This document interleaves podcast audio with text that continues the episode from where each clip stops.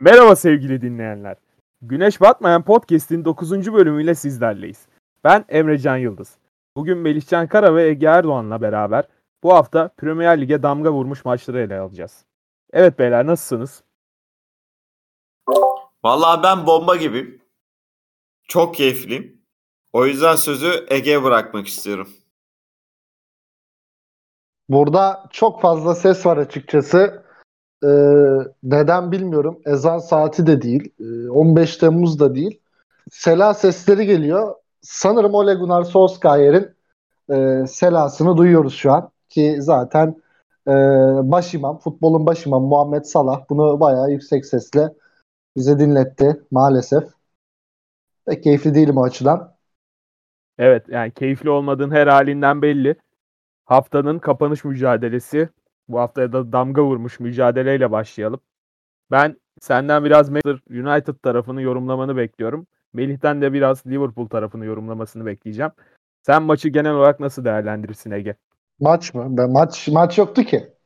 Liverpool antrenmana çıkmıştı yani. Yani maç bir an iyi başladı.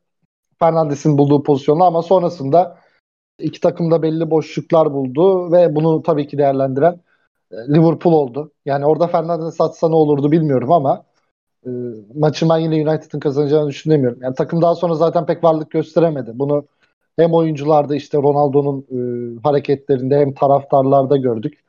Ki Ronaldo'nun böyle yapması çok normal. O büyük bir kazanan ve siz böyle bir şey sunuyorsanız yani e, onun suçu değil.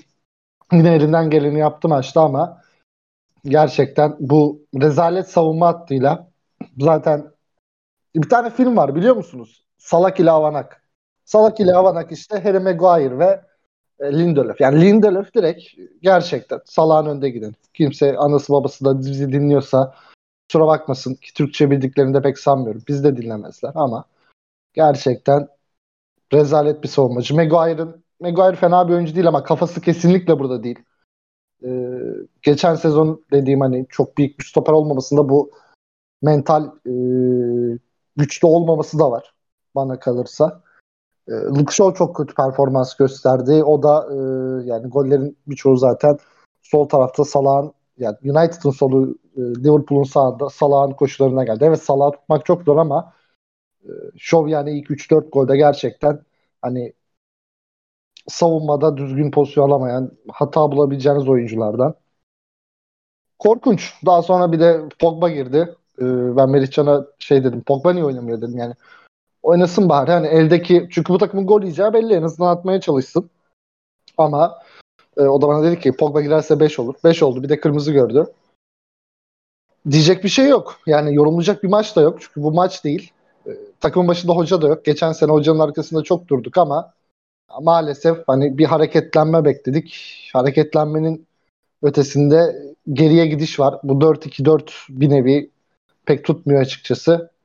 Ee, yani bıraksanız benim bir saat konuşurum ben artık kendimi susturuyorum yoksa Ole Gunnar Solskjaer'e karşı davalık olabilirim.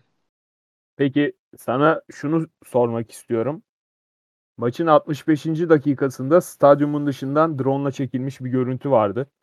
Yani Manchester United taraftarını ilk defa o halde gördüm. Ya büyük bir bölümü stadı terk ediyordu. Maçtan sonra Sky Sports'a baktığımda Gary Neville şöyle bir cümle sarf etmiş. Taraftarların tepkisini anlıyorum ama bu dönemde hocanın arkasında durmak lazım. Yani zamanında Van Hal, Mou geldi, Mourinho geldi. Yani Conte gelse de durum aynı olacaktır. O yüzden bu dönemde hocanın arkasında durmak en doğru karar olacaktır gibi bir açıklama yapmış. Biraz kankacılık yapmış tırnak içinde. Sen ne düşünüyorsun bu açıklama üzerine? Katılmıyorum. Yani özellikle Conte'nin bir şey yapamayacağı konusunda. Çünkü Conte çok pragmatist bir hoca. Hani eldekilerden bir şeyler çıkarabilen, yani sizden daha iyisini ister ama geldiğinde eldekilerden bir şeyler çıkabilen, sonuç bulabilen bir hoca. Belli geçici bir sistem oturtabilen bir hoca. Ee, mesela insanlar onu 3-5-2 ile tanıyor ama e, ilk çıktığı dönem Siena'da yanılmıyorsam hani izlemedim ama okuduğum ettiğim kadarıyla 4-2-4 ile çıkıyor. Ee, hani zaten Chelsea ile mesela o şampiyonluğunda 3-5-2 vardı ama zaman zaman kötü ilk başta sanırım ya 4-2-3-1 kullandı ya da üçlü ilk bir oturmadı sonra 4-2-3-1'e döndü gibi hatırlıyorum. Hani çok da dedikleri gibi esnek olmayan bir hoca değil. İlk dörtlü başlamıştı yanlış hatırlamıyorsam. Sonra başarısız sonuçlar alınınca 3-4-3'e dönmüştü ilk sezonda. İkinci sezon biraz daha e, 3-6-1 tarzına dönmüştü. O sezon zaten felaketle sonuçlanmıştı. Öyle hatırlıyorum. Evet işte benim de orada hatırladığım bir dörtlü var. Sadece ilk başta mı sonra ilk baştan sonra hemen mi e, emin olamadım. E, yani Conte konusunda katılmıyorum. Bir ki Conte kendini çoğu konuda ispat ediyor. Conte'nin tek eksisi şey diyebilirsiniz. İstediği gibi bir ortam olmayınca geldikten sonra e, pes ediyor diyebilirsiniz ki bu kendi kariyer tercihidir. Bu konuda kimse bir şey diyemez. E, e, onun dışında yani hocanın arkasında duralım. Yani PSG'yi bu takım elediğinde e, ligde iyi sonuçlar aldığında özellikle büyük maçlarda işte all is at the wheel tell me how good does it feel diyen e, taraftar değil miydi? Taraftardı yani. Gary Neville'ı tamam anlıyorum. Geçen sene mesela benim de Solskjaer'in arkasında durma sebebim ufak ufak bir şeyler gösteriyordu ama kadro kötüydü. Şu anda kadro çok uyumlu değil evet ama e, bir teknik direktöre neden milyonlarca verildi? O teknik direktör girip gol mü atıyor? Hayır. Pas mı atıyor? Hayır. O uyumu, o kimyayı sağlayabilmesi işte. Tuhel, Klopp. Geçen hafta da bunları konuştuk. Eldeki malzemeden bir şeyler çıkarıyorlar iyi ya da kötü. Ee, yani bana sorarsınız mesela Klopp gittiğinde giderse Liverpool'dan e, ve o, orada Trent ve Robertson kalırsa kötü oyuncu olacaklar demiyorum asla ama şu anki seviyelerinde uzak kalacaklar. Belki Salah da öyle olacak bilemiyoruz. Yani e, Klopp inanılmaz kullanıyor bu oyuncuları. İşte e, Tuchel'in yaptığı inanılmaz işler var. Mesela Manchester United'da efsanesi Ferguson'dan örnek verirsek işte bir farklı kazanılan bir Arsenal maçı var. İlk 11'e baktığınızda mideniz e, bulanıyor. Böyle ağzınız ekşiyor. Oradan fark atıyor. Çünkü bir şekilde kan, e, uyum, kimya yakalayabiliyordu. Hocalık burada öne çıkıyor. E, hocadan bunları göremedik. Hani ya ben geçen Atalanta maçında takım geri düşmeden şeyi gördüm. Ronaldo biraz hareketliydi ya. Ona sevindim ya. Ronaldo'yu hareketli kullanıyordu. Yani o kadar yani bir şey göster ki biz de arkada duralım diye ama e, maalesef göstermiyor. Çok iyi bir insana benziyor. Yani daha önce oynadığı futbolcular da öyle diyor ama e, hocalığı en yani büyük takım açısından en azından şu noktada e, çok da yeterli değil. Belli bir seviyeye taşıdı ama bir üst seviyeye taşımak için yeterli değil. E, ben bir de şunu düşünüyorum. Yine Melihcan'la konuştuk. E, Solskjaer eğer ki giderse e, İngiltere'de bir ortalama kulübe, orta altı işte 10. sıra 11. sıra e, tarzında. Hatta belki kim bilir Everton tarzı gibi yani biraz daha yukarılara hedefleyen bir kulüpte. Bence başarılı olabilir ki Cardiff'te fena zaman geçirmedi, Molde de iyiydi. E, kesinlikle çok kötü bir hoca değil ama bundan sonra e, devam edilmemesi gerektiğini düşünüyorum. E, ya taraftarlar konusunda da şunu diyeyim. En sevmediğim şey sürekli taraf işte taraftar bağırmıyor, taraftarı sıkıyor. Ya kardeşim oradaki insanlar, taraftarlar birçoğu çalışan insan. Hafta içi çalışıyor, hafta sonu çalışanı vardır, çok fazla çalışanı vardır.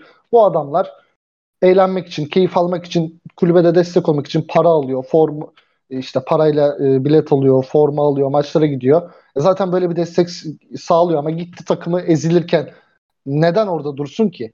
Ya şey bekliyoruz taraftar destek. Ya kardeşim destek olsun da takımda biraz lütfen top oynasın. Yani adamın zaten kendi hayatında dertleri var. Futbol dediğimiz şey bizim aradığımız bir kaçış. Gerçek hayattan ve sorunlarımızdan. Yani ben e, Manchester United maçı açıyorum ve diyorum ki ya Ronaldo bir tane atsın işte bir CEO yapsın, bir geçmiş günleri hatırlayalım diye. Mutlu olmak için bir arayış neden zor günlerde değil öyle şey yapıyorum ki insanların zaten yeterince derdi var. O konuda ben her zaman taraftarlara suç atılmasını ya da işte taraftarlara yeterince kadar destek vermediğini söylenmesini mantıksız buluyorum. Taraftar bu her şeye para verendir. Taraftar tüm başkanların başta olma sebebidir. Onlara ürün satmak, onlara bir şeyler satmak. O konuda hiç de hoşnut olmadığım bir yorum olmuş. Ee, genel futbol dünya, dünyasında da böyle ama yeter. Ben Sos, e, Ferguson bile bu kadar konuşmuyor United hakkında. Ben susuyorum ama Ferguson'a demişken maçta çok sıkkın bir suratı vardı. Gerçekten çok üzüldüm. Haftar olayında Ege'ye kesinlikle katılıyorum. Buradan isterseniz ben devralayım. Yani Ege'nin de dediği gibi o insanlar bütün hafta boyunca Manchester United'ı izlemek için bekliyorlar. Bu tabii ki sadece United özelinde değil. Her takım özelinde. Yani bir taraftar olarak bütün hafta boyunca takımını izlemek için bekliyorsun ve böyle bir şeyle karşılaşıyorsun. Ya bence verilen her tepki maç esnasında olsun, maçtan sonra maçtan sonra olsun taraftarın verdiği her tepki tabii şiddete başvurmadığı sürece bence geçerlidir ki e, Emrecan sen 65. dakikada verilen görüntülerden bahsettin. Stadın terk edilmesi. Yani hiç rastladığımız bir şey değil o dakikalarda. Bunun yanında bir de e, oyuncu ve takım ıslıklanmasını da ben ilk defa şahit oldum diyebilirim Premier Lig'de. Ya özellikle ikinci golden sonra defans hattına karşı United'lı taraftarların büyük bir e, ıslıklaması vardı. Daha önce ben rastladığımı hatırlamıyorum. Yanılıyor da olabilirim. Biraz ben de United konuşmak istiyorum açıkçası. Öncelikle Solskjaer hocama yani bugüne kadar hep gönderilmesinden yanaydım fakat ne kadar büyük bir hata yaptığımı fark ettim. Hocaların hocasıdır. United'da kalması gerekiyordur. Bunun yanında Ege'nin de dediği gibi yani hoca olarak bence iyi bir hoca fakat büyük takım hocası değil. Yani baş altı takımlarda da olmayacak ama şöyle mesela bu sene Bentez'in Everton nasılsa bence Solskjaer de öyle bir takım çıkarabilir. Yani o o kimlikte bir takıma takıma yatkın bir hoca. Çünkü United'ın bütün e, iyi oynayıp kazandığı maçlara baktığımızda hep derinde savunma yapıp hızlı hücumlarla, kontralarla sonuca giden bir oyun görüyoruz. Dolayısıyla kötü bir hoca demeyeceğim fakat kesinlikle büyük takım hocası değil. Ama yine de gönlüm United'dan United'da kalması tarafında. Ee, United'ın yeni hoca arayışına gelecek olursak da bence kesinlikle ben bunu e, ilk çektiğimiz programdan beri söylüyorum. Sistem hocası gelmesi gerekiyor. Yani Conte ve Zidane'dan ziyade Conte de sistem hocası. Fakat Conte Ege'nin de dediği gibi yani küsüyor, daralıyor, istediği olmadığı zaman sorun çıkarıyor, kulübü bırakıyor.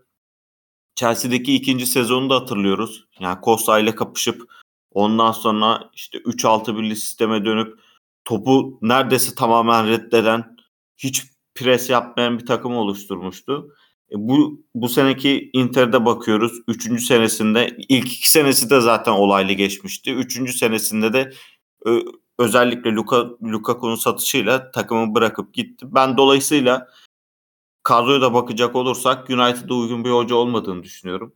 Zidane'ın da e, şu bakımdan uygun olmadığını düşünüyorum. Zidane bana göre bir sistem hocası değil.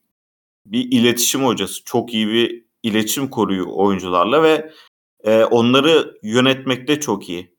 Fakat bir sistem oluşturmada Zidane'ın o kadar yetkin bir teknik direktör olduğunu düşünmüyorum. Dolayısıyla e, şu an kim olabilir? Özellikle milli takım hocalarından Luis Enrique, Hans Flick daha yeni geçti ama yani yüksek bir maaşla çekilebilir gibime geliyor ki şu İtalya milli takımın takımındaki performansıyla da Mancini bence United'ın ilk 3 hoca adayı olması gereken isimler. Bu bu adamlar bir sistem oturtabilir, bir sistem oluşturabilir.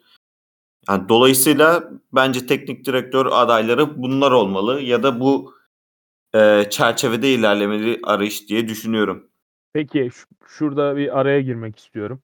Az önce Ege Ole'nin ya baş altı takımlarda çok başarılı bir kariyere sahip olabileceğini belirtti. Sen de buna katıldın. Yani Carragher da Sky Sports'ta şöyle bir açıklama yapmış. Onun ona istinaden başka bir yere bağlamanı isteyeceğim. Ole United'a geldiğinden beri güzel işler yaptı ama United, Chelsea, Liverpool, City gibi takımlara yetişmek istiyorsa daha iyi bir hocaya sahip olmalı. Eğer ki hocanız Ole ise yardımcınız Carrick veya Fletcher değil de Carlos Queiroz tarzı birisi olmalı. Bu bahsettiğim kişi de Ferguson'ın uzun yıllar yanında çalışmış Portekizli bir yardımcı antrenör. Yani eğer ki hocanız az deneyimli bir hocaysa tırnak içinde yan yanında kulübesinde daha deneyimli isimler oturmalı ki oyuna etkisi biraz farklı olsun diye bir demeçte bulunmuş Carragher. Sen buna katılıyor musun?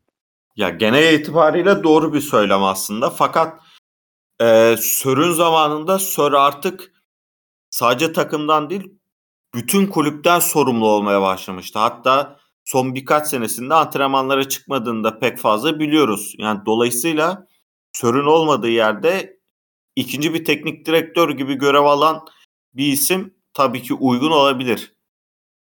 Ama şu an için e, önemli olan dediğim gibi yani Premier Lig'de bu kadar sistem takımları varken kesinlikle bir sistem hocasının gelmesi gerekiyor. Bu yanındaki ötekindeki figürle alakalı değil bence. Yani buraya Graham Potter'ı da getirsen ki ne kadar sevdiğimi biliyorsunuz. Bence çok çok çok üst düzey olabilecek bir hoca. Yani onu da getirsen baktığında profili olarak çok düşük ve yanına Kerek'i de versen yine de yapacağını yapar. Yani demek istediğim her türlü bir sistem hocasının gelmesi gerekiyor. Belirli bir oyun anlayışının olması gerekiyor ve bu oyun anlayışının da büyük takıma uygun olması gerekiyor.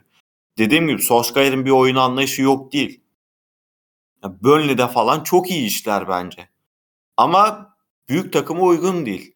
Dolayısıyla bu işin yardımcıyla falan çözülebileceğini düşünmüyorum. Komple hoca değişimi ve hatta yeniden bir yapılanmaya da gitmesi gerekiyor United'ın diye düşünüyorum. Yani büyük çaplı değil ama küçük çaplı. Özellikle e, kulübeyi güçlendirecek biçimde ve şunu da so- söylemek istiyorum. United son 5 seneye baktığımızda hatta 10 sene için de geçerli bu. Net transfer harcamasında ilk üçte ve maaş bütçesinde de ilk sırada. Bu kadar maaşı kime veriyorsunuz anlamıyorum. E cidden bu kadar maaş kime veriliyor anlamıyorum. Ki City ile de arasında öyle 2-3 milyonluk bir fark yok. 10 milyondan fazla fark var diye biliyorum. E, yakan, yakalanılan başarılar ortada. Kulübün reputasyonu ortada. Dolayısıyla başta Ed Woodward olmak üzere yönetim kademesinden başlayarak oyuncular özelinde de bir yapılanmaya gitmesi gerektiğini düşünüyorum Man'ın. Peki. Ege'ye şöyle döneceğim. Yani United bu arada dünyada en çok taraftara sahip takım. Yani ne Barcelona ne Real Madrid ne Bayern Münih hiçbiri değil. United özellikle Doğu Asya pazarında müthiş bir taraftar desteğine sahip. Ama United bu şekilde devam ederse yetişen nesil, gelecek nesil United'ı takip etmektense City'li, Chelsea'li, Liverpool'lu olmayı tercih edecekler gibi duruyor. Ben Ege'ye şöyle bir şey sormak istiyorum. Ole'nin maç sonu açıklamaları vardı. United hocası olarak en kara günümdü dedi. Ole'yi daha kara günler bekliyor mu? Birinci sorum. İkinci sorum da kötü oynadık ve maçı koparan gol üçüncü gol oldu diyor. Sen buna katılıyor musun yoksa maç daha erkenden kopmuş muydu? Maç ikinci gol gibi koptu ya. Yani bir geri dönüş elbette olabilir. Her zaman işte Atalanta karşısında yaptı. United bunu Şampiyonlar Ligi'nde bir önceki maçta ama Liverpool çok ayrı bir e, seviyede. Geçen hafta da konuştuk. İşte e, savunmada iyiler, e, hücumda iyiler. Salah inanılmaz formda. Van Dijk sakatlıktan iyi döndü. Hala tam eskisi gibi değil ama e, yine geçen senekinden daha iyi durumda. İşte ön tarafta Firmino olsun, Keita biraz açıldı. E, orta sahada yine Henderson iyi performans gösteriyor. Kanat bekleri yani kanat aslında e, bir nevi dörtlü savunma Liverpool ama Arnold ve e, Robertson karakterleri gereği sürekli ileride. Yani bu maç nasıl desem. Ya zaten baktığınızda genelde bu maç başlamadan bitmişti bir. Yani dediğim gibi ilk golü Fernandes o net pozisyonda atsa ben yine e, kolay bir maç ya da e, United galibiyeti beklemezdim. Çünkü takım geriye yaslandığında bile çok iyi savunma yapamıyor açıkçası. E, geriye yaslanmadığında zaten inanılmaz açık bırakıyor. Soldan olsun sağdan olsun merkez zaten gerçekten felaket. E, o konuda ya, maç oynanmadan gitmişti. Usain Bolt zaten daha ilk golden sonra bugün uzun bir gün, e, gün olacak diye yazdı. E, ben de maç başladı ve gerçekten bir an önce bitsin istedim. Yani hoca konusunda ufak bir yorum yapayım. Yani Cristiano Ronaldo varken takımınızda tekrar yapılanmaya gidemezsiniz. Ya tam Meriç'in dediği şeyler belli açıdan doğru ama e, bazı şeyleri net olarak düşünmeniz gerekiyor. Belirlemeniz gerekiyor. Ronaldo tekrar yapılanma istemeyecektir. Ya benim aklıma şey geldi konuşurken. Kesinlikle olmaz ama keşke olsa. Şöyle olacak. Solskjaer yardımcı antrenör olarak kalacak. İşi biraz daha öğrenecek. United'da büyük takımda olmayı. Takımın başına da ne Conte ne Zidane. Hocaların hocası. United'ın sahibi. Madem bu kulüp gerçekten kazanan e, köklerini geri arıyor ki Solskjaer'in yaptığı en iyi iş bence bu takımı işte son dakikalara kadar galibiyet kovalatması zaman zaman belli maçlarda e, geri dönüşler yapması. Çünkü Sir Alex Ferguson boyunca bu, e, dönemi boyunca 10-15 sene United'ın e, ana kim karakterlerinden birisi buydu.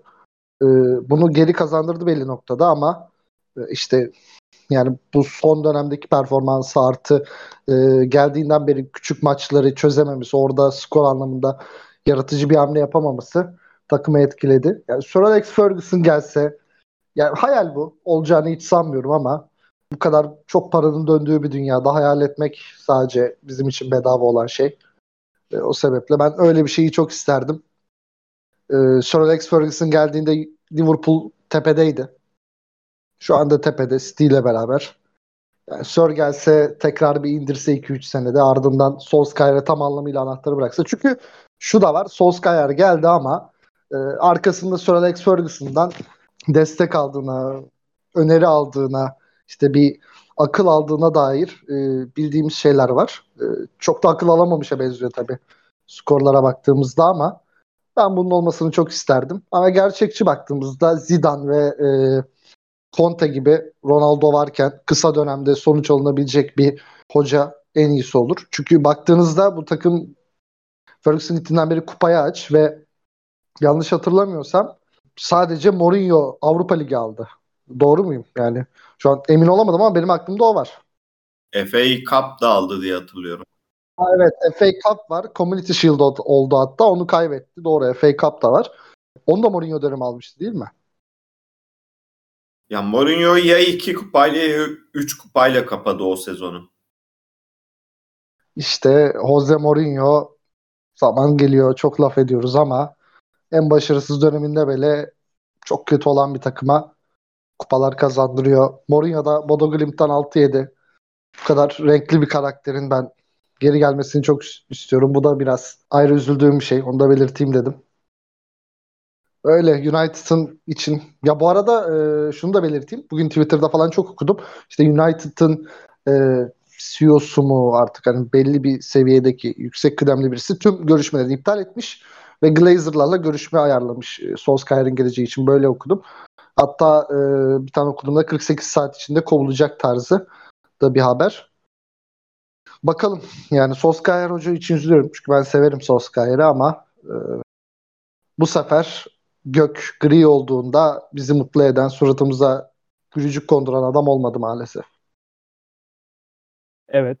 Çok güzel yorumların için sana teşekkür ediyorum. Meli Liverpool tarafına geçelim istersen. Az önce Ege Sir Alex Ferguson'ın geri dönme hayalini kurduğundan bahsetti. Belki bir Sir kadar etkili değil ama bu adam da Premier Lig tarihine gitgide adını altın harflerle yazdırmaya devam ediyor. Jurgen Klopp 331 maçta 200. galibiyetine ulaştı Liverpool menajeri olarak ve buna en erken ulaşan hoca oldu. Sence Klopp'un bu maçta yaptığı en önemli hamle yani sihir neydi ki bu maçı bu denli farklı bir skorla kazanmasına vesile oldu? Öncelikle Klopp'un bir Liverpool efsanesi olduğunu artık belirtmek isterim. Bir kulübün efsanesi olmak için illa oyuncusu olmaya falan gerek yok. Adamın yaptıkları ortada. Neydi, ne oldu? Şampiyonlar Ligi kazanmasından Premier Lig kazanmasına kadar ki bundan sonra da artık yarışmacı bir takım olacak görüntüsü veriyor. Benim için Klopp Liverpool efsanesi olmuştur. Maç içine gelecek olursak da benim izlediğim en iyi Liverpool performanslarından biri hatta ilk 45 dakika için Klopp geldiğinden beri en iyi Liverpool performansı diyebilirim. Burada da özellikle yani Salah 3 gol bir asistle oynadı ama Keita ile Jota'yı biraz ön plana çıkarmak istiyorum. Keita ilk 3 golün içinde de var. Ee, yani asisti de var. Asistin asisti de var. Ortalığı karıştırma var. Top kapma var. Hafta içinde yaptığı hatalardan Liverpool'un yediği gollerde biraz hatalıydı. Yani bu hataların üstüne böyle bir maç çıkarması bence çok büyük olay. Bunun yanında Jota da düzenli olarak sezon başından beri forma giyiyor. Daha ziyade e, Firmino'nun yerine giyiyordu formayı. Bu maçta Klopp bir enteresanlık yapıp Mane'nin yerine oynatmış ki bence doğru karar. Jota da yiyememiş, içmemiş. Bu maç için çalışmış sanki. Yani her yerdeydi. Sol kanatta her türlü defans desteği verdi. Özellikle ilk yarıda Manu'nun biraz daha gelmeye çalıştığı zamanlarda. Onun yanında hücumda da baktığımızda asisti var, golü var. Yani yapılmadık hiçbir şey bırakmadı. Salah zaten artık hiçbir şey demiyorum. Oyun olarak baktığımızda da hükmetti. Ya yani başka bir şey diyemeyeceğim. Ben bu kadar yoğun bir pres, yoğun bir oyun hakimiyeti çok uzun zamandır görmemiştim. Özellikle bunu 35 yaşındaki Milner'la falan yapıyor. Ya bu da dikkate değer. Manu'nun orta sahasına bakıyoruz. McTominay ile Fred. Özellikle Atalanta maçındaki e, üçlüyle çıktı. Daha doğrusu komple kadro da o kadro. Yani orada alınan galibiyet belki biraz yanıltmış olabilir. Orta sahayı güçlendirmek için McTominay Fred'le çıktı diye düşünüyorum ben. Ya Rashford'un yerine belki Pogba olabilirdi. Eğer Pogba ile bir sıkıntısı yoksa orta sahayı güçlendirmek için fakat yani özellikle Milner'a dikkat çekmek istiyorum. 35 yaşında. Sezonda başladığından beri sabek de oynadı. Yani inanılmaz sakatlanana kadar mükemmel oynuyordu. Böyle bir orta sahaya 35'lik Milner'ın olduğu orta sahaya bu kadar pasif kalmak yani akıl alır gibi değil. En azından biraz bir direnç gösterin kardeşim. Bu nedir ya? Manu'da oynuyorsunuz. Bu kadar da değil. Yani başka diyebileceğim bir şey yok. Liverpool inanılmaz oynadı. İkinci yarıda artık sakatlıklarında olmasıyla birlikte vitesi bayağı düşürdüler. Antrenman havasına döndü. Ama ilk 45 inanılmazdı. Yani şunu da söylemek istiyorum. Konate Varan'dan daha önce clean sahip oldu Old Trafford'da. Daha da diyecek bir şeyim yok. Bu maçı lütfen geçebilir miyiz artık ya? Yeter artık bitmiyor bu ne? Bitmiyor bitmiyor. Maç bitmedi. Konuşması ayrı bitmiyor ya. Lütfen ya ben sana şöyle bir soru yöneltmek istiyorum. Geçen haftaki programımızda biliyorsunuz ki Ege bir yandan Atletico Madrid Liverpool maçını takip ediyordu. Ve o dakikalarda Salah'ın golü geldi. Ve Ege o anda Liverpool taraftarının Salah'a yazdığı marşı Türkçe'ye çevirerek bize aktardı. Çok da güzel bir çeviriydi. Kendisine teşekkür ediyoruz. Sanki Ege o geçen hafta Salah'ı bu hafta için çağırmış gibi bir hava oluştu bende. Yani Salah'ın bu kadar iyi oynamasının bir sebebi de Ege'nin o çevirisidir diye düşünüyorum. Bu arada şu bilgiyi de vereceğim. Salah Drogba'yı geçerek Premier Lig tarihindeki en golcü Afrikalı futbolcu oldu. Müthiş oynuyor. Devam ediyor. Bakalım nereye kadar gidecek. Ege sadece sana şu soruyu sormak istiyorum. Bu da son sorum. Bu maçla alakalı. Biliyorsunuz ki maç içinde Ronaldo Curtis Jones'a çok sert bir müdahalede bulundu. Daha doğrusu direkt olarak Jones'a olmasa bile ya topa yaptığı hamle ister istemez Curtis Jones'u etkiledi. Sence Ronaldo'nun yaptığı bu hareket takımdaki kötü gidişatın bir dışa vurumu muydu? Bir de ek olarak şunu söyleyeceğim. Pogba'nın bence yaptığı müdahale biraz kastiydi. Sanki Ole'yi biraz sabote etmek için oyuna girmiş. Zaten oyuna girerken de surat ifadesinden çok belliydi. Beni niye bu maçı alıyorsun? Der gibi bir havası vardı. Ve hani kırmızı kart göreyim, oyunu sabote edeyim havasındaydı. Sen ne diyorsun? Pogba'nın bu hareketi, Ronaldo'nun bu hareketi. Yani takımın en önemli figürleri bu hareketi yap, yaptıysa eğer sence takım içindeki dengeler ilerleyen haftalarda nasıl değişecektir? Yani sen konuşurken, soruyu yöneltirken bir yandan diyeceklerimi kafamda tarttım çünkü çok çok ağır konuşabilirim. Özellikle Pogba konusunda.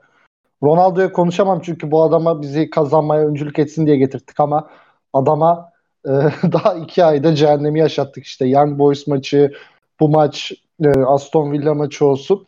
İşte West Ham maçı kazanıldı ama bir resmen e, senaryoluk bir film efes senaryo olabilecek bir maçla kazanıldı. Yani Ronaldo'nun öfkesini gayet anlayabiliyorum.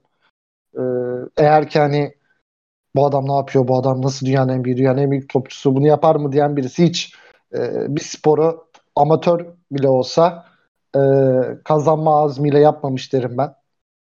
Yani bu adam olduğu her yerde en iyi olmak için, kazanabilmek için e, uğraşan bir adam. Lionel Messi de öyle. Zaten o yüzden ikisi inanılmaz rakamlara ulaştılar. Birbirlerini sürekli müthiş rekabet ettiler. İnanılmaz da keyifliydi. Ronaldo kazanan bir adam. Bunu yapması çok doğal. Sadece böyle bir şey lafı vardır hep. e, Ronaldo'ya futbolu Quaresma öğretti. Bu hareketle beraber Quaresma öğretmiş olabilir diye düşündüm biraz. Onu andırdı. Pogba'nın da yaptığı Quaresma'nın kasti kırmızı kartları oluyordu. Bir Bursa Spor maçı vardı hatta. Orada kırmızı görmüştü. Daha sonra e, bir tane Sivok bir tane de Holosko ya da iki tane Holosko emin değilim. Quaresma yokken kazanmıştı Beşiktaş. E, aklıma o foullerini getirtti. Yani Pogba ile ilgili söyleyecek bir şeyim. Zaten oyundan çıkarken de hafif gülümser gibi böyle hiç takmayan bir suratı vardı. Yollayın bu adamı gitsin. Eğer Sir Alex Ferguson bu heriften topçu olmaz dediyse o heriften topçu olmaz. İstediği kadar yetenekli olsun. Bana göre profesyonellik Ronaldo ya da profesyonellik dışına çıkmak Ronaldo'nun yaptığı değildir. O an ad, ya adrenalin bu adamlar inanılmaz hızlarda koşuyor, inanılmaz mücadele ediyor. Orada adrenalin salgılanıyor. Bu sporun doğasında var. Ee, en beklemediğiniz oyuncu bile inanılmaz e, agresif hale dönüşebilir ama ya doğru bir hareket değil. Ama ben olsam ben de aynısını yapardım. Gerçekten takım rezalet durumda. Ama bana göre profesyonellik ne değildir derseniz sahaya niye giriyorum ben bu maçta diyen Paul Pogba'dır. Çünkü sen bunun için para alıyorsun. Sen en anlamsız maçta bile hocan oynuyor diyese oynayacaksın. Elinden geleni yapacaksın. Bana göre profesyonellik budur. Ee, Pogba ile ilgili bir şey demiyorum. Sene sonu sözleşmesi bitiyor olması lazım. Yollayın gitsin bu adamı. Devre arası ya da 3'e 5'e neye satıyorsanız. Ee, zaten top oynayacak mı? Oynamayacak mı? Yok geride oynar mı? Böyle topçu olmaz. Bize Thomas Müller'ler, bize e, James Milner'lar lazım. Hocam bunu istedin. Tamam ben elimden geleni yapacağım. Mesela Henderson inanılmaz bir pas attı ama bence Henderson Henderson yapan bu değil. Her koşulda elinden geleni yapması takımı taşımasıdır. Böyle topçular hayran Liverpool oyuncusu olsa da Pogba da defolsun gitsin. Ee, zaten İsviçre maçında da bu sene gördük. 40 saat dans etti. Sonra herkesin eleştirdiği Granit Xhaka önderliğindeki İsviçre'de nefret ediyorum Paul Pogba'dan. Kimse kusura bakmasın. Biraz kendimi şu an açtım. Ama hiç hiç sevmiyorum bu adamı. Böyle topçu olmaz. Böyle profesyonel, böyle sporcu olmaz. Yazıklar olsun Paul Pogba. Go home. Juventus'a mı gidiyorsun? Nereye gidiyorsun? Buradan da beni dinliyorsan. Sen Fransızca biliyorsun Emrecan. Bir e, go home dersin. Bu adam zaten vurdum duymazın tek İngilizce de öğrenmemiştir. Şaşırmam. Ona da go home sevinirim. Ben Fransızca sınavında bayılmışlığım vardır. O yüzden Melih'in demesini tercih ederim. Kardeşim ben de Fransızcayı unutalı çok uzun yıllar oluyor. Neyse biraz A la maison de geç kardeşim. ara mezon o zaman. Çok kısa ben de bir çok kısa ben de bir Pogba atmak istiyorum. Yani Pogba'yı yemin ediyorum sabaha kadar tokatlarım doymam. Bir akşama kadar daha tokatlarım. Abi böyle bir futbolcu böyle bir karakter olamazsın. Sana 100 milyon verilmiş. 105 milyon verilmiş. Bre insafsız. İnsan biraz içine oturur. Biraz çalışır. Biraz çabalar. Bak aldığım maçta bizim de paramız var. Para verip ödüyoruz. Öyle izliyoruz maçları. O paralar yayıncı kuruluşa gidiyor. Yayıncı kuruluşlar gidiyor takımlara para veriyor. Onlar da maaş ödüyor. Senin maaşında bizim de payımız var. Bak Bak adam ol. Bir futbolcu ol. Sen nasıl bir insansın? Sen nasıl bir yaratıksın ya? Seni izleyen, seni seven, seni örnek alan çocuklar var. Bir dünya insan var. Pervasız adam. Saçına boya atacağına biraz top oyna be. Birinin çocuğu eğer ki yani eğer ki çocuğum Paul Pogba'ya örnek alsaydı büyük ihtimal camdan aşağı atardım. Tarzan mı olurdu artık? Kendi kendine mi bakardı? Hiç de umurumda olmazdı. Ee, geçelim ya bu konuları. Yeter. Çok sıkıldım. Çok daraldım. Cem, Cem Uzan gibi sıkılıp daralıp isyan edeceğim. Geçelim, geçelim. Ama bakalım bu Manchester United'ın zorlu günleri daha da kara hal alabilir. Ben sadece şu fikstürü sayacağım. Sizden bir yorum istemiyorum. Önündeki maçları sayıyorum. Tottenham deplasmanı, Atalanta deplasmanı, Manchester Üç, City üç. ev, Manchester City evde, Watford Bir. deplasmanı, Villarreal deplasman, Bir. Chelsea deplasman, Arsenal ev. Sıfır. Şimdi bu 7 maç totaline bakılırsa yani Watford'a kolay dersiniz ama birazdan konuşacağız. 5 attılar Everton'a Goodison Park'ta son 12 dakikada 4 golle. Yani United'ın şu anki görüntüsü hiç umut vermiyor. Bakalım göreceğiz. Ve son olarak ben şu notu eklemek istiyorum. Maça dair az önce taraftarlar hakkında konuştuk. Hep İngilizler holiganlıklarıyla bilinir. Ancak böylesine bir yenilgi üzerine bile taraftar hani tepkisini bence gayet yerinde gösterdi. Çünkü akşam daha doğrusu daha önce oynanan maçta El Clasico'da biliyorsunuz Barcelona Real Madrid'e yenildi Nou Camp'ta ve Barcelona taraftarları Kuma'nın arabasına saldırdılar. Yani düşünün. O yüzden Manchester United taraftarını da ben takdir ediyorum burada. Kendilerini alkışlıyorum. Holiganlık görmek isteyen Lig 1 izlesin. İnanılmaz bir PSG Marsilya maçı vardı. Futbol olarak çok çok kaliteli değildi ama heyecanlıydı. Taraftarlar inanılmazdı gerçekten. Onu da öyle bir not olarak eklemek istedim. Abi taraftarın biri girip Messi'yi kovalamış. Ben orada bittim ya. Güzel bir hareket yani yap yani bir daha nerede görecek Messi'yi? İyi ki de yapmış ne diyelim. Umarım e, ulaşmıştır Messi'ye. Giren taraftar kadın olsaydı başka bir kişi onu kovalardı. Burada seksist bir yorum yapmıyorum. Ee, yanlış anlamasın dinleyicilerimiz. Burada bir kişiye e, iğneleme yapıyor. Girelim o konuya ya. Geçen hafta konuşacaktık. Ben bu konuyu konuşmak istiyorum. Peki konuşalım konuşalım. Hızlı konusu mu? Evet şöyle Aa, bağlayalım. Biliyorsunuz ki, Konu dediğiniz budur. biliyorsunuz ki iki hafta önceki bölümümüzde ırz düşmanı United kadrosunu kurmuştuk ve birinci olarak da başa Mauro Icardi'yi yazdık. İki gün sonra adamın karısını aldattığına dair haberler basına yansıdı. Böyle de öngörülüyüz. Yani tüm dünya biliyor zaten bu adamın ne kadar ırz düşmanı olduğunu. Madem Ege bu konuyu hakkında konuşmak istedi, buyursun. Sahne Ege'nin. Şimdi kardeşim herkes bilir ki aşk karanlık bir girdaptır. İçine girersin çıkamazsın, çıkmak istersin ama seni daha da içine çeker. Icardi anladım. Sen biraz daha olgun hanımlarda başladın o dönemde. Gençsin. Takım arkadaşına idolüne yaptın. Hatta yakın bir arkadaşındı. Aşkta her zaman ayıp olmaz. Çok takdir ettiğim davranışlar değil ama belli derece anlıyorum.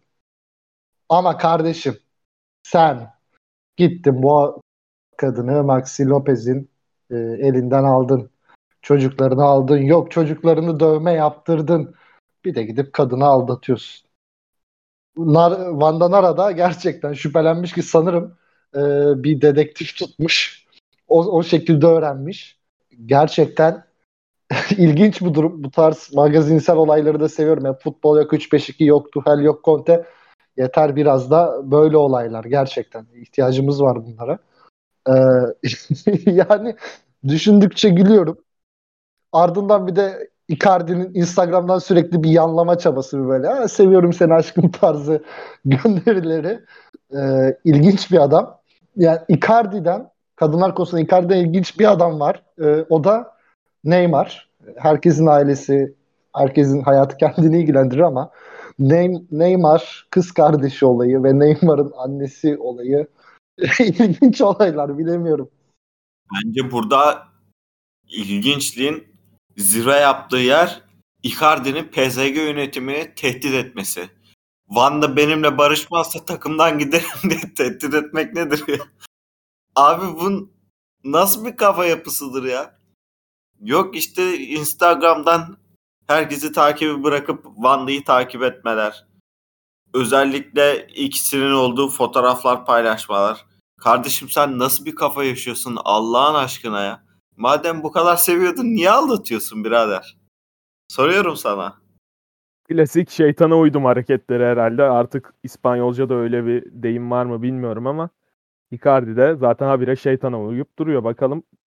Senin İspanyolcan da var. Biraz bir şeytana uydum dersin artık diğer programda. Uyumak el diablo. Programın elitliği konusunda Fransız kaldı. Buradan dinleyicilerimizden özür diliyorum. Fransız kaldıysan dikkat et. Fransa'da tehlikeli bir adam var. Onu zaten konuşuyoruz. Gerçekten inanılmaz bir olay ya. Bana böyle şeylerle gelin kardeşim. Yok Muhammed Salah rekor kırdı yok şey. Budur ya bunları konuşalım. Garip garip şeyler. Tabii ki şeyleri Sigurdsson'ları falan konuşmuyorum. Onlar çok ahlaksızca. Aa, bunların yaşadıkları şeyler hoşuma gidiyor. Ne yapayım kardeşim yani. Oturup da üzülecek değilim. Bu adam oturduğu yerden ilk 11 oyuncusu da değil 6-7 milyon rahat alıyordur. Bunları da yaşasın bana ne. Icardi'nin derdi bana mı kaldı? Vanda'nın derdi bana mı kaldı? Ya Vanda da tamam bunu yaşadı üzüldüm ama aynısını Lopez'e yaşattı. Kardeşim eden bulur. Gün gelir her zalim ettiğini bulur kardeşim. Bakıyorsunuz Mussolini, Hitler, Stalin hepsi zalim insanlar. Hem de aşırı. Birisi kafasına sıktı, birisini dövüp dövüp astılar, birisini e, bütün iyi doktorları gulağa gönderdi, beyin kanaması geçirdi. Bir kişi bile tedavi edemedi korkudan. Ardından destalinizacyon başladı. Bu arada bak bunları var ya sadece tarih kanallarında bulabilirsiniz. Size inanılmaz şeyler sunuyoruz gerçekten. Değerinizi bilin. Futboldan başladık magazin. Şimdi de mini bir tarih. Gerçekten çok ayrı güneş batmayan podcast. Bu program şu an zirve yapmıştır diyebilir miyiz? Yapmıştır. Yani tarih var, magazin var, spor var, şiir var, her türlü şey var, edebiyat var, yabancı dil var. Her şey var abi burada. Dinlemeyen çok şey kaçırır. O zaman Icardi mevzusunu eğer ki kapattıysak, en azından bu haftalık kapattıysak çünkü bu daha fazla konuşulacak bir konu. Eminim önümüzdeki haftalarda da üzerine konuşacağız. Bu olay netliğe kavuşana kadar kısa kısa atarız diye düşünüyorum. Biraz da kısa Premier Lig katalım isterseniz. Ondan sonra geçen hafta da belirtmiştik. Biraz var konuşacağız. Özellikle Ege biraz bu konuda muzdarip. Evet, evet. Ege'ye o konu hakkında zaten e, mikrofonu uzatacağız. Konuşacak elbet. Madem haftanın en son mücadelesi hakkında konuştuk. Dilerseniz haftanın ilk mücadelesi, Cuma akşamının tek mücadelesi Arsenal Aston Villa maçına da bir değinmek istiyorum ben. Ee, Arsenal müthiş bir oyun sergiledi. Ya bu sezon Tottenham maçında bu seviyede bir futbol oynamışlardı. Aston Villa'ya karşı da çok iyi futbol oynadılar ve yine aynı skoru alarak 3-1 e, kendi sahalarında taraftarların önünde müthiş bir galibiyete imza attılar. Bu maça dair bir izleniminiz var mı? Yani ben e, full izlemedim maçı ama özellikle ilk yarıyı oldukça fazla izledim. Arsenal çok iyi oynadı. Doğru. Ama ikinci yarı başında bir hafif sanki zorlandılar gibime geldi. Ya burada da şu nokta var. Ee, Arsenal bu kadar üstün, bu kadar boğucu oynamasına rağmen bir türlü hani skoru kolay bulamadı gerçekten e, ilk yarı. O noktayı geliştirmeleri lazım. Ama Arsenal hani çok çok istikrarsız. Yani bir iyi, bir kötü, e, bir çok iyi, bir inanılmaz kötü. Maç içinde de bu dalgalanmayı yaşıyorlar. O konuda Arsenal açısından cidden net yorum yapamıyorum. Ama Arteta hani e, bu sezonu daha katıp önceki sezonları düşününce çok çok iyi iş yapmıyor ama e, bakalım görelim. Ama bu kadroya da çok çok bir şey çıkmaması normal açıkçası. Ben sana şu an efendim sözünü kestim kusura bakma da sen maç esnasında da mesaj atmıştın. Arsenal çok iyi top oynuyor diye. Ben de Aston Villa'ya karşı diye bir cevap vermiştim.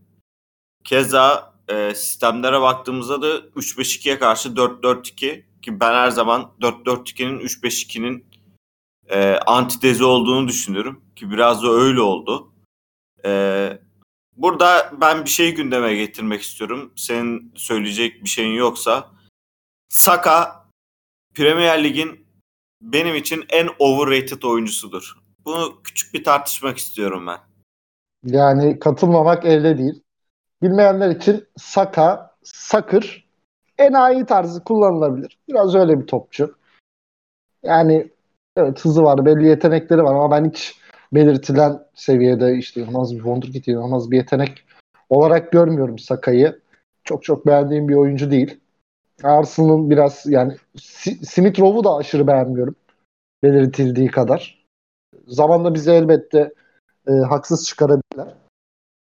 Ben maça dair şu izlenimlerimi söylemek istiyorum. Ben maçın 90 dakika izledim. Bu sene tamamen izlediğim ilk Arsenal mücadelesi olabilir. Yani iyi ki de izlemişim. Ege şu anlamda katılıyorum. Ya sekans sekans çok baskılı oynuyor Arsenal ama bu, bunu bütün maça yayamadıkları için gol bulmakta inanılmaz zorluk çekiyorlar. Ve maçın adamı Emin Smith Rowe seçilmiş bu arada. Ee, Ege her ne kadar beğenmese de demek ki gün geçtikçe üzerine koyuyor ama bana göre maçın adamı kesinlikle Thomas Partey. Yani geçen sezon sakatlıktan dolayı 18 maça çıktı bu adam. Ve o çıkamadığı mücadelelerde Arsenal'ın orta sahasının ne kadar ezik kaldığını gördük. Bu maçta öyle iyi oynadı ki yani golü atana kadar ilk golü kendisi attı. %100 pas isabetiyle oynadı. Bir defansif orta sahaya göre çok iyi bir e, yüzde ve genelde ileriye doğru oynadı. Yani topu yan top yapmadı. Ee, ondan önce de bir topu direkten dönmüştü zaten. Onun dışında sadece orta sahayı çekip çevirmesiyle beraber değil. Biliyorsunuz Tomiyasu geldi bu sene Arsenal'a. Sabek transferi Bologna'dan. Tomiyasu pek de iyi bir mücadele sergilemedi bana göre. Çünkü Aston Villa'nın hızlı kanat oyuncuları Tomiyasu'nun arkasına çok fazla sarkmaya çalıştı. Ama Partey ona yakın oynayarak o bölgeyi de kapattı. Yani bunu Joseph de Souza'nın Beşiktaş'ta yaptıklarına benzetebiliriz. O anlamda inanılmaz beğendim. Yani o olmasa bu kadar iyi olmazdı maç. Zaten Arteta da geçen hafta Partey hakkında hani orta sahanın lideri olmalı demiş. E, bu maç özelinde de gördük ki gerçekten o liderlik vasfını, o ipleri eline almış. E, bu şekilde devam ederse eğer Arsenal biliyorsunuz ki son 7 maçtır da kaybetmiyor. Her ne kadar her maçı kazanamıyor da olsa. Geçen hafta Palace'ı son anda beraberliği kurtardılar. 7 maçtır kaybetmiyorlar. Bakalım bu serileri nereye kadar devam edecek? E, Aubameyang da hiç fena gözükmüyor. Arsenal bir ufak olsa da yükselişe çık geçti diyebiliriz. Böyle de Arsenal defterini kapatalım. Bunun dışında ben Melih'e bu hafta 90 dakika boyunca takip ettiği bir maçı sormak istiyorum. Kendi takımının mücadelesi. West Ham Tottenham. Yani çok bana göre zaten çok sıkışacak bir maça benziyordu. Nitekim de öyle olmuş. Sen WhatsApp grubundan bize maç çok sıkıcı diye bir serzenişte bulundun. Neden maçı çok sıkıcı buldun? Bize bir açıklar mısın? Böyle bir şey yok. Yani 90 dakika boyunca sıkıldım. Bir de üstüne tuttuğum takım kaybetti. Bu da ancak benim başıma gelebilecek bir şans. Yani maç o kadar sıkıştı ki, o kadar pozisyondan uzaktı ki bayıldım artık ya. West Ham zaten sağlam savunma yapıyor. Ama hücumu çok iyi yapamıyor. Zaten gol de duran toptan geldi. Everton maçı da öyleydi West Ham'ın. Onu da yazmıştım. Ya West Ham maçları bu sene tamam yani iyi yerlerde bitiriyorlar. Şu an tabloda da iyi yerdeler fakat görsel açıdan eziyet haline gelmeye başladı. Abicim bir oyun bu kadar mı sıkıştırılır? Bu kadar mı sıkıştırılır? Yani hiç pozisyon yok. Gol beklentisinde toplam her iki takımın 2. 1.42 West Ham 0.63 Tottenham. Bu bile çok yani. Bu nasıl bu kadar şey oldu? O da şeyden 20 tane şut var. O yüzden biraz yüksek çıktı. Ama maç çok sıkıştı. Tottenham yarı iyi oynadı. West Ham'ı hakimiyetini aldığı kısımlar oldu. Ama pozisyon üretemedi. Klasik Tottenham haline geldi. İki, bir iki tane pozisyonu var. Endombele'nin falan bir kafa vuruşu var çok yakından. Fabianski kurtardı orada. Fabianski'yi ne kadar severim bilirsiniz. Onun dışında Loris'in bir tane falan kurtarışı var. Başka da zaten gol var. Başka hiçbir şey olmadı maçta. Sıkıştı kaldı maç. Ne son bir şeyler yapabildi ne Kane bir şey yapabildi. Ki geçen hafta bir gol biasle açılmıştı kral. Valla diyecek bir şey yok. Moyes, Moyes'a tebrik etmek lazım. Çok sağlam takım çıkardı ortaya. Tablo tablo da çok iyi yerdeler. Bir şey diyemiyorum. Nuno Espirito sezon sonu gider diye düşünüyorum. En azından öyle umuyorum. Pochettino da Şampiyonlar Ligi'ni kazanamadığı takdirde kovulur düşüncesindeyim. Her zaman da kral her zaman da Tottenham'da bir kere daha çalışmak istediğini belirtiyor ki sezon başında da çok ısrar etti Livi onu getirmek için. Pochettino da ayrılmak istedi. PSG yönetimi izin vermedi. Şampiyonlar Ligi'ni kazanamadı takdirde kovulacaktır. Loser olarak kovulmasını tekrar Tottenham'a gelmesini istemem ama yani bu birleşmenin de başka türlü kolay kolay ol, ol, olacağını düşünmüyorum. O yüzden hayırlısı neyse olsun diyorum ama Pochettino'yu sezon sonunda artık takımın başında görmek istiyor görmek istiyorum.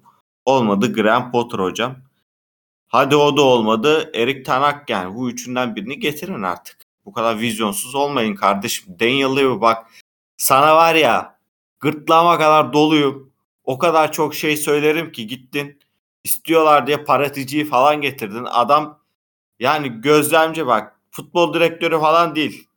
Adam gözlemci. Sadece transfer yapıyor. Bak futbol direktörü böyle bir şey değil. Daha kapsayıcı bir şey o. Adam sadece transfer yapıyor.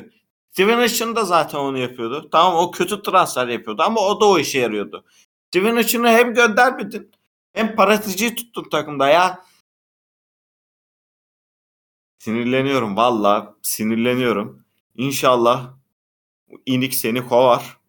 Başka da diyecek bir şey bulamıyorum. Allah seni ıslah eylesin ya. O zaman Damien Comolli lütfen Tottenham'a geri dön diyorum. Benim de aklımdan geçen birebir oydu. Birebir. yani gerçekten insanın aklına o geliyor yani Tottenham'daki o fiyasko transferleriyle. Bir de Modric'i dünya piyasasına ben sundum falan diye demeçleri var. Kardeşim Alan Hutton'la Luka Modric aynı ürün mü şimdi ya? Aynı adamın ürünü mü? Alan Hutton'ı da sen transfer ettin. Ki Luka Modric transferinde de yani yolsuzluklar olduğunu falan biliyoruz. Dinamo'nun başkanı adı karıştı böyle şeylere.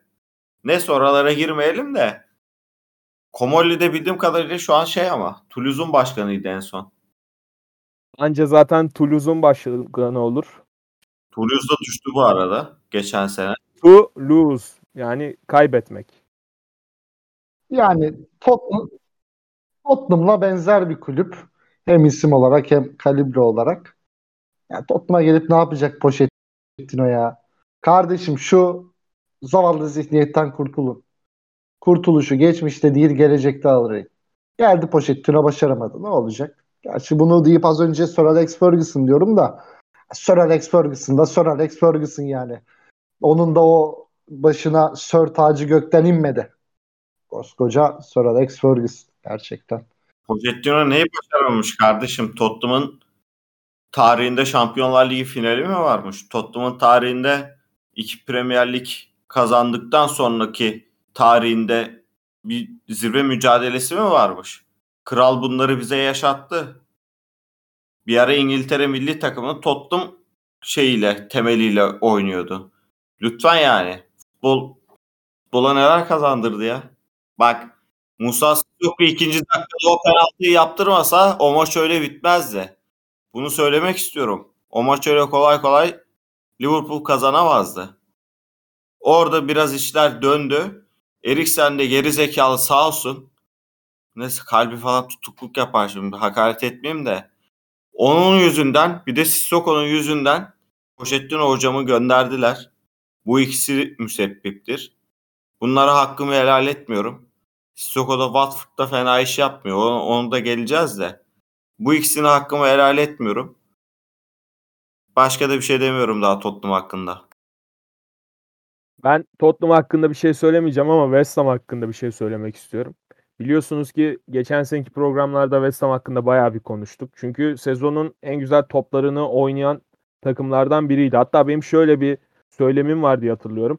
Eğer Premier Ligi takip etmiyorsanız ve o gün bir maç izlemek istiyorsanız keyifli bir maç açın West Ham maçını izleyin diye bir söylemim vardı. Çünkü West Ham hem çok gol atıp hem de gol yiyen bir takımdı. Yani iddia tabiriyle maçları üst biten bir takımdı. Herhalde bunun üzerine gitti David Moyes Hoca. Bu sene de zaten Chelsea'den Zuma'yı aldılar. Savunmayı biraz sağlamlaştırmak adına. Hani az atalım az yiyelim. Mantığıyla herhalde böyle bütün sezon ilerleyecekler. Bakalım onların da nereye kadar böyle devam edecek.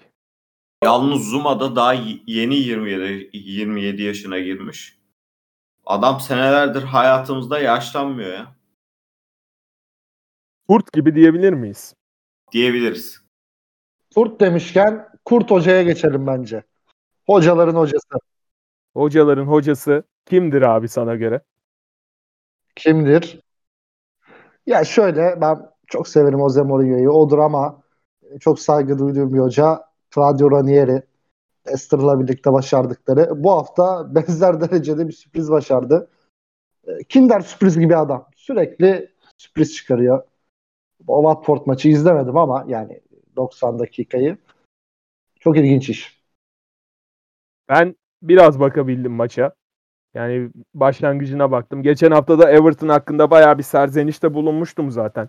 Bu Iwobi kazmasıyla falan bir yere gidemeyeceklerine dair. Yani Everton öne geçti. Üçüncü dakikada Tom Davis'te.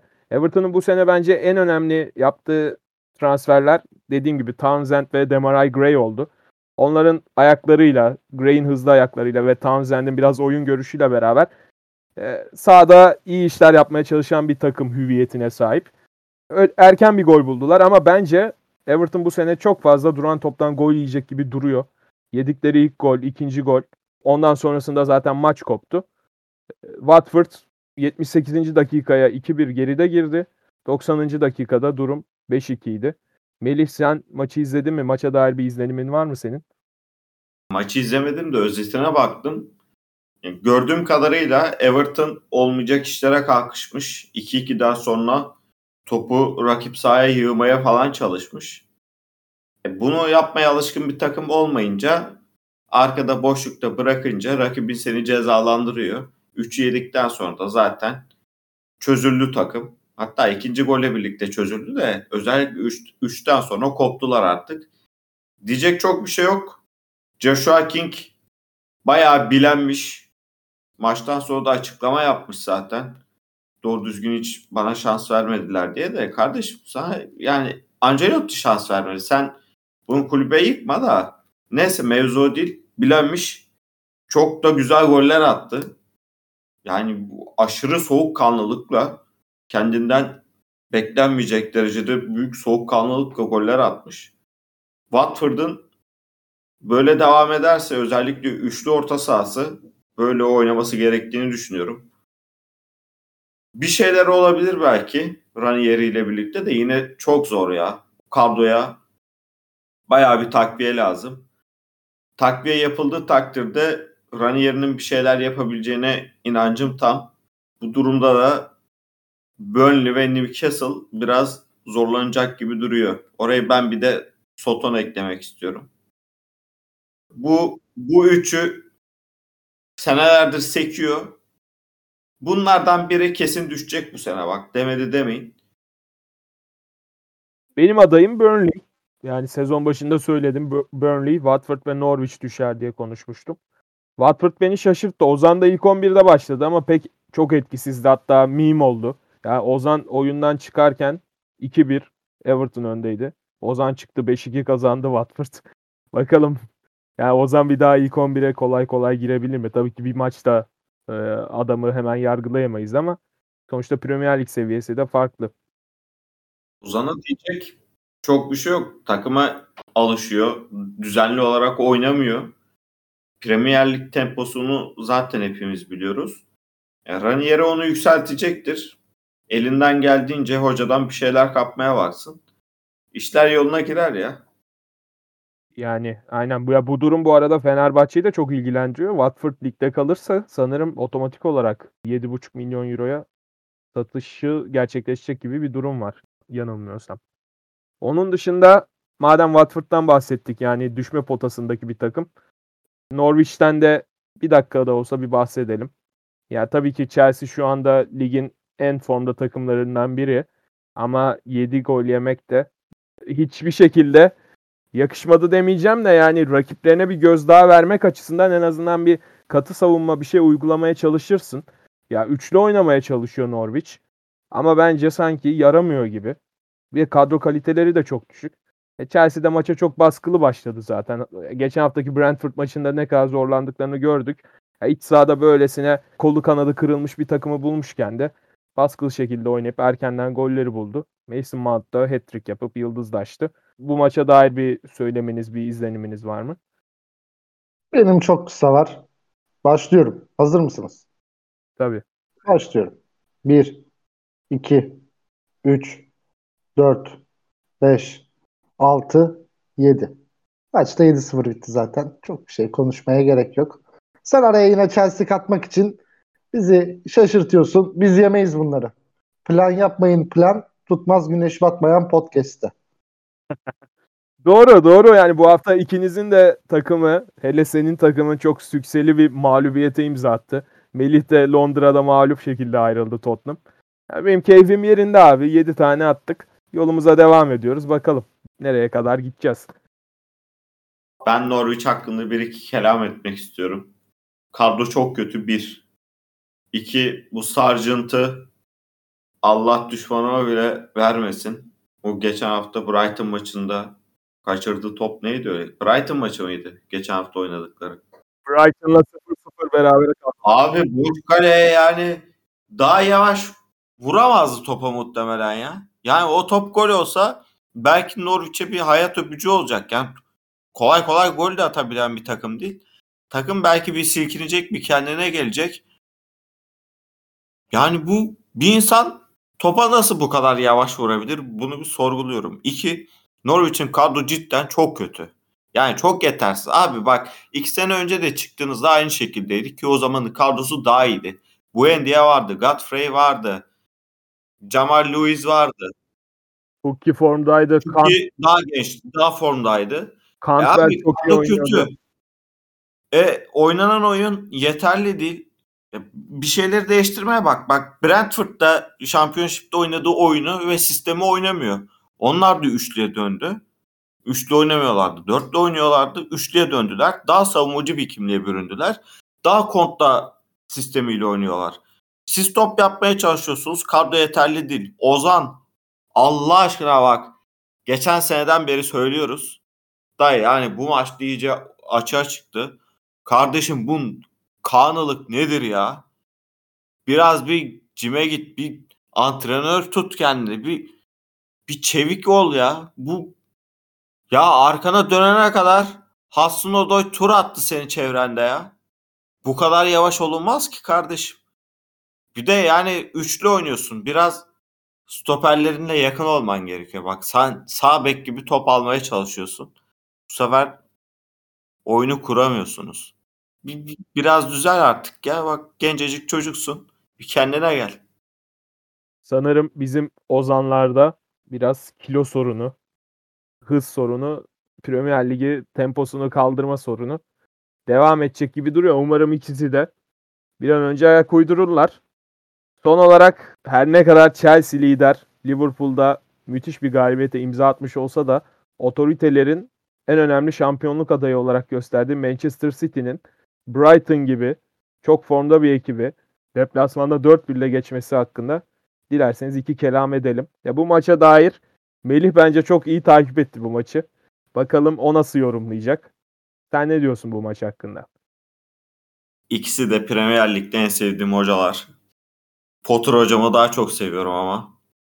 Size de söyledim. Orada burada biraz Galatasaray'ın da etkisi var. Östersunds'a elenmesiyle Graham Potter biraz isim yapmıştı. O sezon biraz ilerlemişlerdi.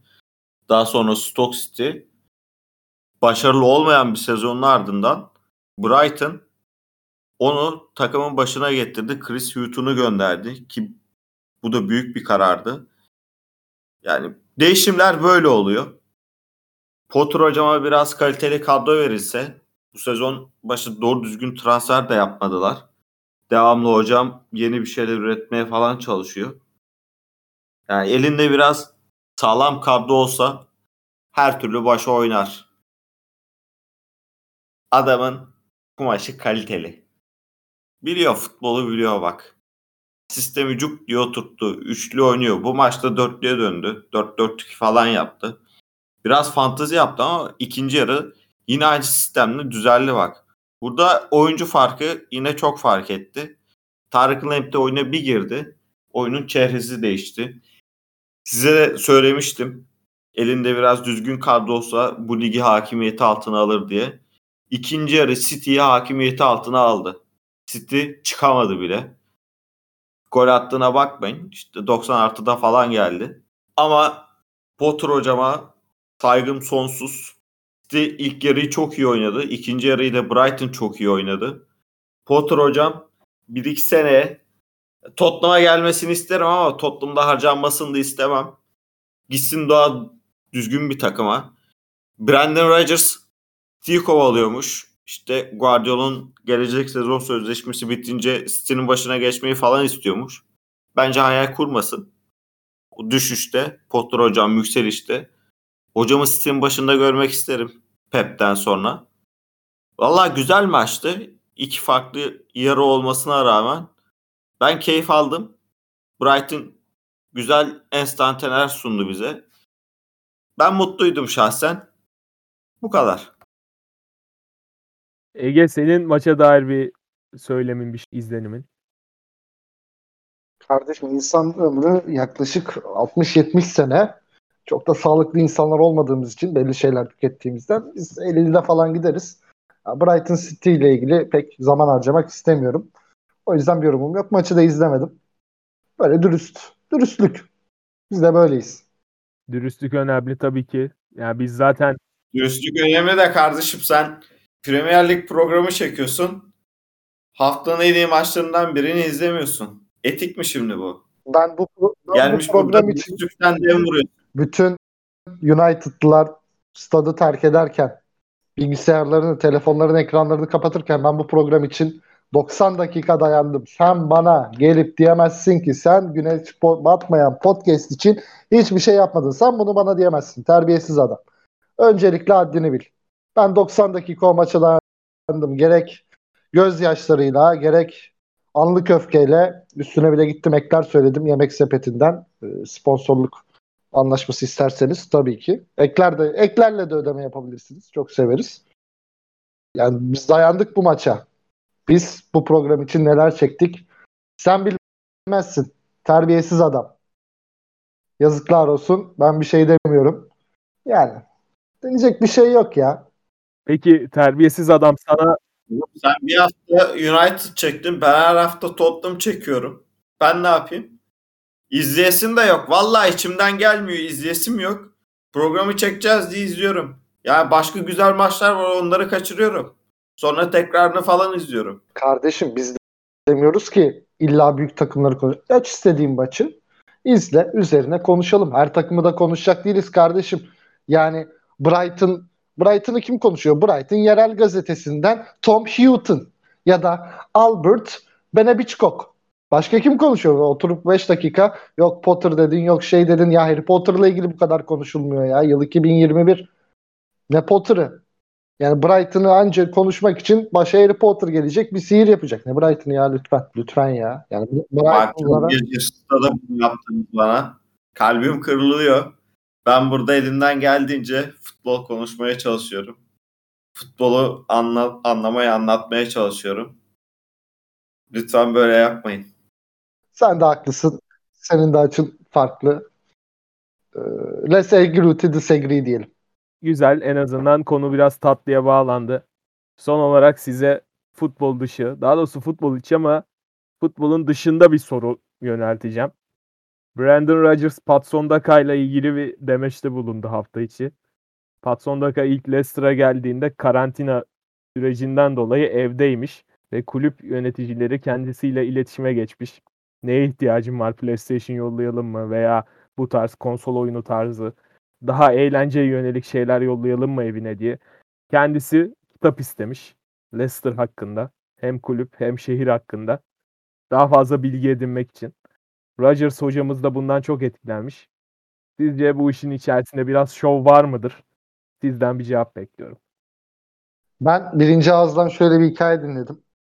Bu adam karantinada kalırken çok acıkmış demiş ki ya başkanım ben çok acıktım. Evde de yemek yapmayı beceremiyorum. İngiltere'ye geldim. Burada da kahvaltıda siz fasulye masulye yiyorsunuz. Bu nedir? Lütfen alışamıyorum. Bana düzgün bir şey getirin. Ne seversin? demiş. Demiş işte demiş ekmek içine patates patates koyun getirin bir şeyler. demiş. Tabii olur biz sana yardımcı oluruz. Biz sana destek oluruz. demişler. Ondan sonra e, gelmiş kulüp başkanı bir şey uzatmış. demiş. Başkanım bu ne? İlginç bir yemeğe bakıyor. O da demiş ki Patson Daka. Böyle birinci elden bir hikaye de var. Herkesin bilmesini isterim.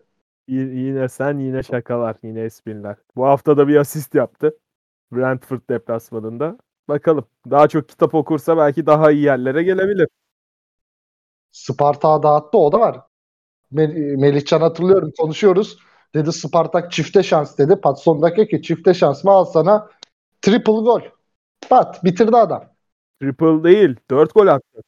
Dört gol attı 4 ya. 4 4. İşte ya Baka şov yapmasa Sparta tıp yani çifte şansla doğru gidiyordu.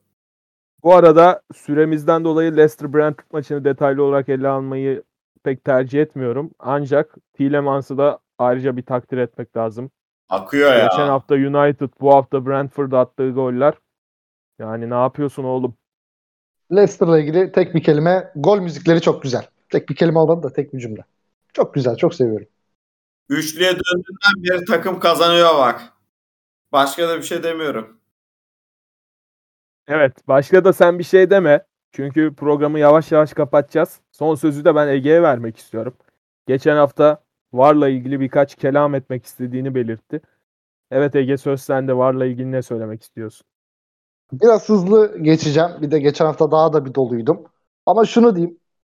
Ben her zaman şunu savundum. Futbol bir eğlence, bir kaçış, bir anlık e, mutluluklar silsilesi. İşte bir oyuncunun golü olur, ino, işte rakibi oldu. Sizin rakibiniz de olsa harika bir gol atar. İşte Juventus, e, Ronaldo'nun Juventus'a Real Madrid formasıyla attığı röveşata golü gibi.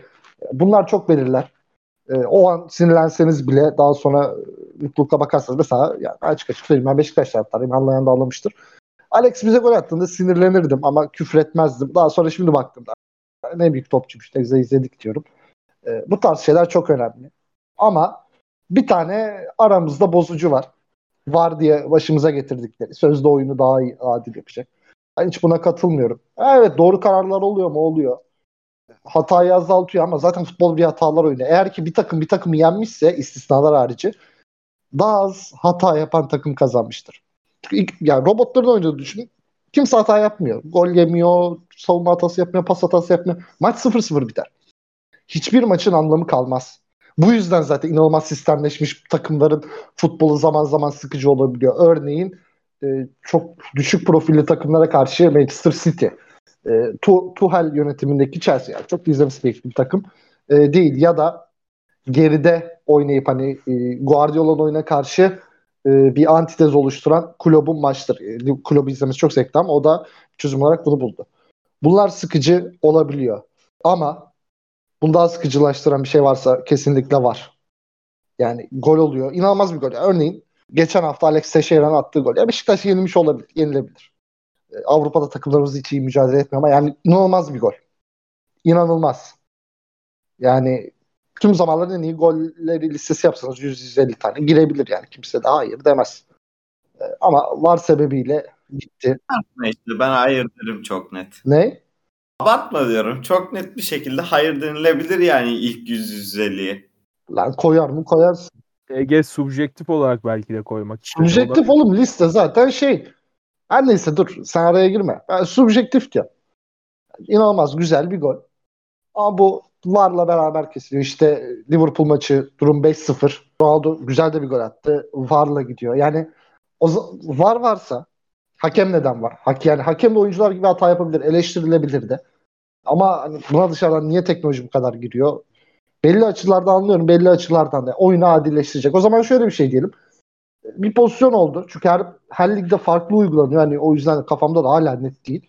Ee, örneğin bir pozisyon oldu korner verildi ama korner değil. Top %100 çıkmamış misal. Oradan gol oldu. VAR'ın buna müdahale ettiği, edebildiği var, edemediği var. Burada bir standart belirlenemiyor. Ee, onun dışında işte gol oluyor.